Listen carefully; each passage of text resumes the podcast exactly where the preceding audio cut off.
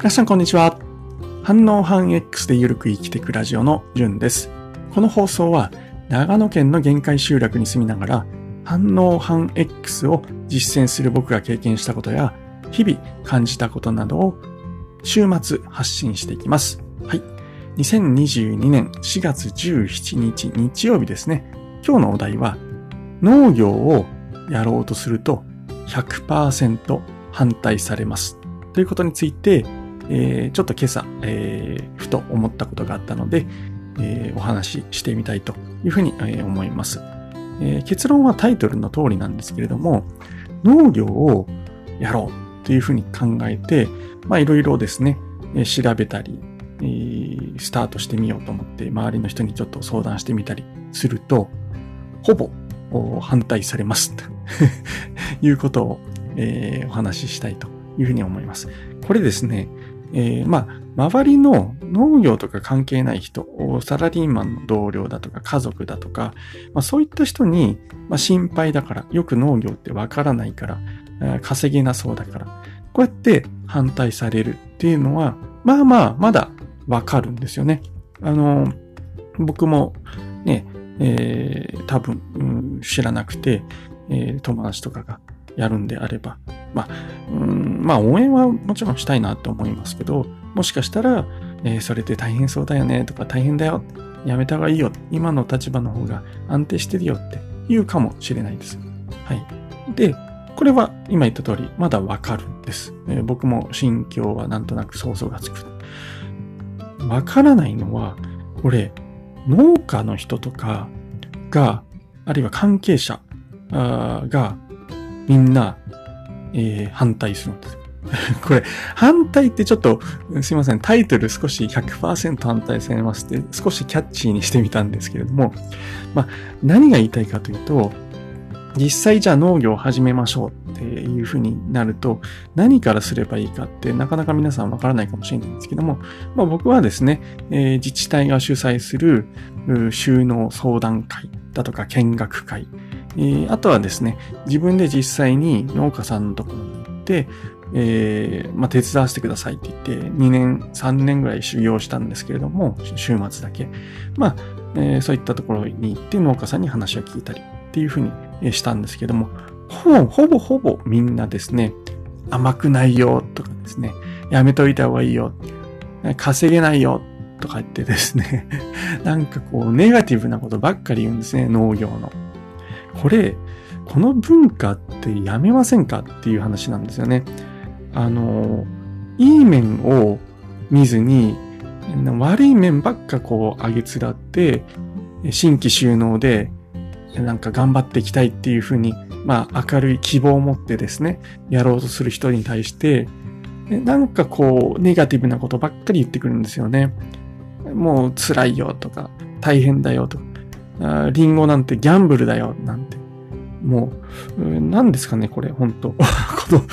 この文化はって僕思うんです。で、なんか、登竜門なんですかね。この、なんかそういったネガティブなことを、うん、まあ、浴びるように言われて、まあ、それでも、初期、初子貫徹、最初の頃に、うん、なんだろう、あの、志した気持ちがなえずに、それでも飛び込んでくる。そういった人だけを受け入れたい。そういうことなんですかね。ちょっと僕、そこがわからないんです。で、あの、なんだろうな、その、もっと、この、まあ、日本人がそういった、ね、どうしてもネガティブなことを言いたがるっていう文化は、僕はすごく感じてます、昔から。まあ、これはあの、僕はですね、子供の頃、まあ、アメリカに、で育ったっていうこともあるんですけれども、アメリカ人ってあんまこう、ネガティブなことを、こう、なんだろう、みんなの前でバンバンわざわざ言うようなことをしないんですけども、日本人ってやっぱりこの、卑下する、ちょっと一歩引いた、いい面ももちろんあるんですけど、そういったなんか自分のことを下に言う、そういった文化があるのかなっていうふうに、思います。サラリーマンの人見ても、やっぱりサラリーマンは辛いよ、なんていう人が多いですよね。サラリーマンのいい面っていっぱいあるんですけども、それもまあまあ大体あんま言わないですよね、皆さん。映画でちょっとこれ別に映画のことを馬鹿にするわけでは全くなくて、あの、昔からいい映画だなと思いつつ、まあ自分はそんなに見たりしないんですけど、まあ見るとちょっと面白いなと思う。うん、男は辛いよってあるじゃないですか。これ、女の人からすると、女は辛いよって思ってると思うんですよ。これ男だけじゃないですよね。これ、なうん、まあそんな感じで、農業って辛いよって、農業ってもうこんな面、あんな面、こんな面が辛いよって。でその奥には、実はこういういい面があるよって絶対あるんですよ。思ってるんだけども、みんな言わない。これ、えー、だからってわけじゃないんですけれども、今農業の担い手ってどんどんどんどん減っていて、実際僕ですね、今長野県に来て、えー、まあ、研修を始めたんですけども、そんな中でもすでにですね、えー、まあ、研修中のところで、新しい農園が、こう、どんどん来るんですよね。これな、な、何かっていうと、要は、もう続けられなくなった人たちが、あもう畑をちょっとやってくださいって言って、僕が所属する JA のところに、えー、要は泣きついてくるんですよね。もうダメですと。もうあとはやってください。えー、で、じゃあ、その JA、我々の僕がいるところの研修先で、えー、じゃあ、これ以上、ね、引き取って、えー、管理ができるかっていうと、もう、職員とか研修生も、まあ、いっぱいいっぱいな状態だっていうところで、もう明らかに人が足りない。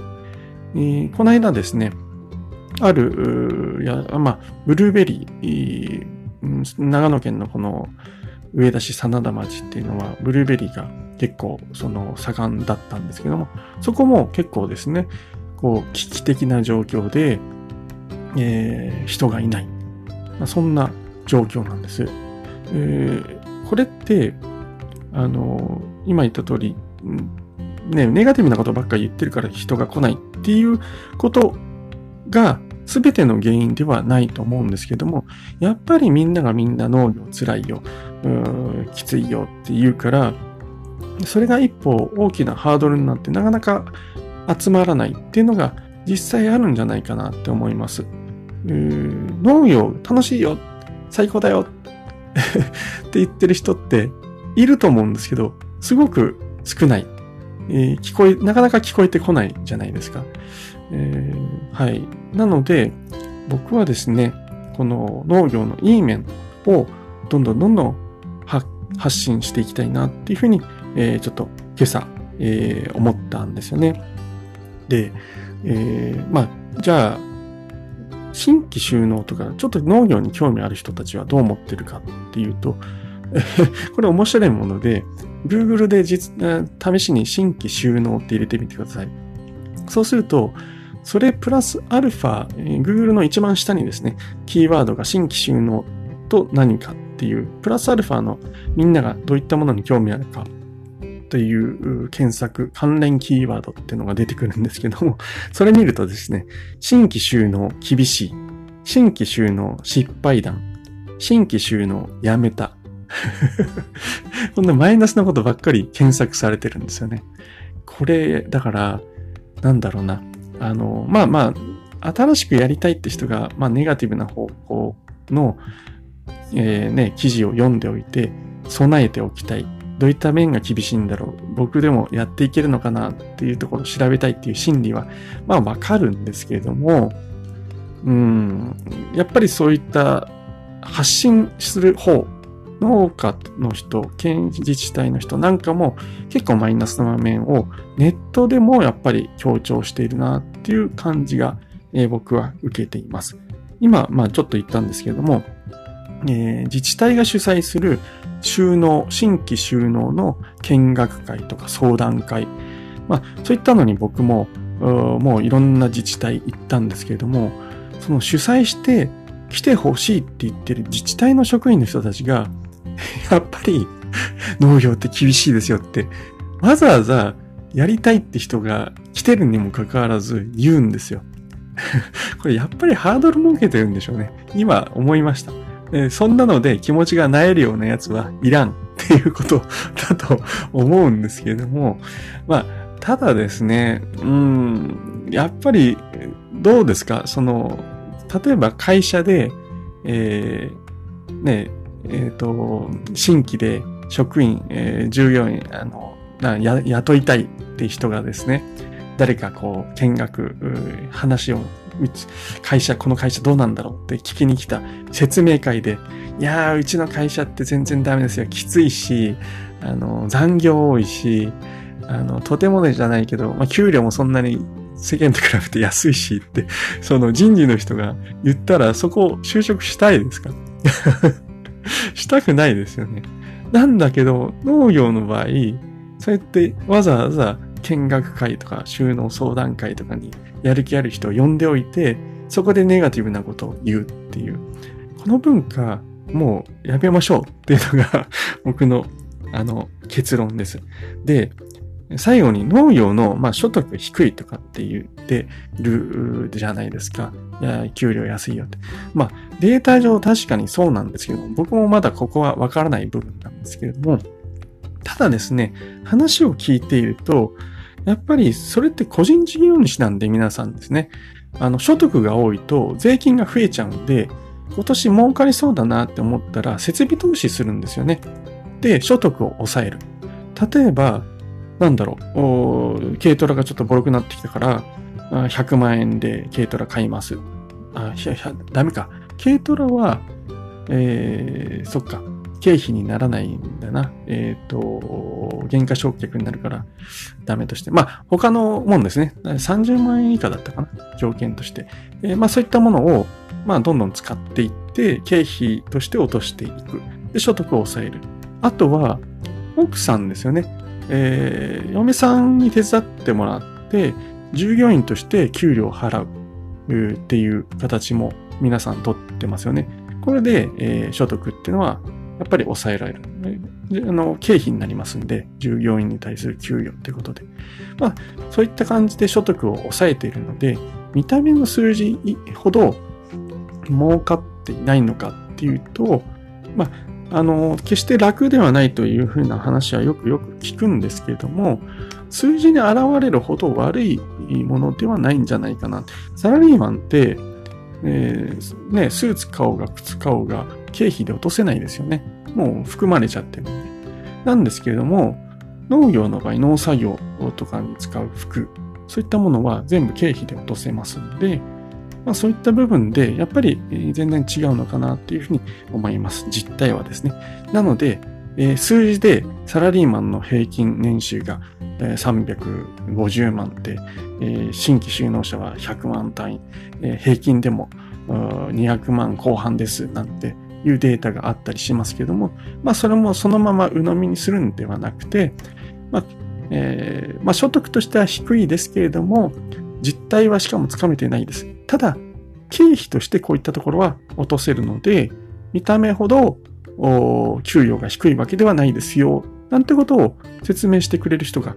いればいいんじゃないかなっていうふうに、えー、思いました。はい。最後余計な話をちょっとあの入れてしまったかもしれないですので、ちょっとブレちゃいましたけれども、以上ですね、えー、農業をやろうとすると100%反対されますというお話。まあ、100%反対されますというより100%ネガティブな話をどんどん放り込まれて、えー、やる気をなくさせて、させられる可能性がありますよ。で、それは、えー、やめましょうというお話でした。はい。えー、本日は配信を聞いていただきましてありがとうございました。それではまた明日お会いしましょう。じゅんでした。ではでは。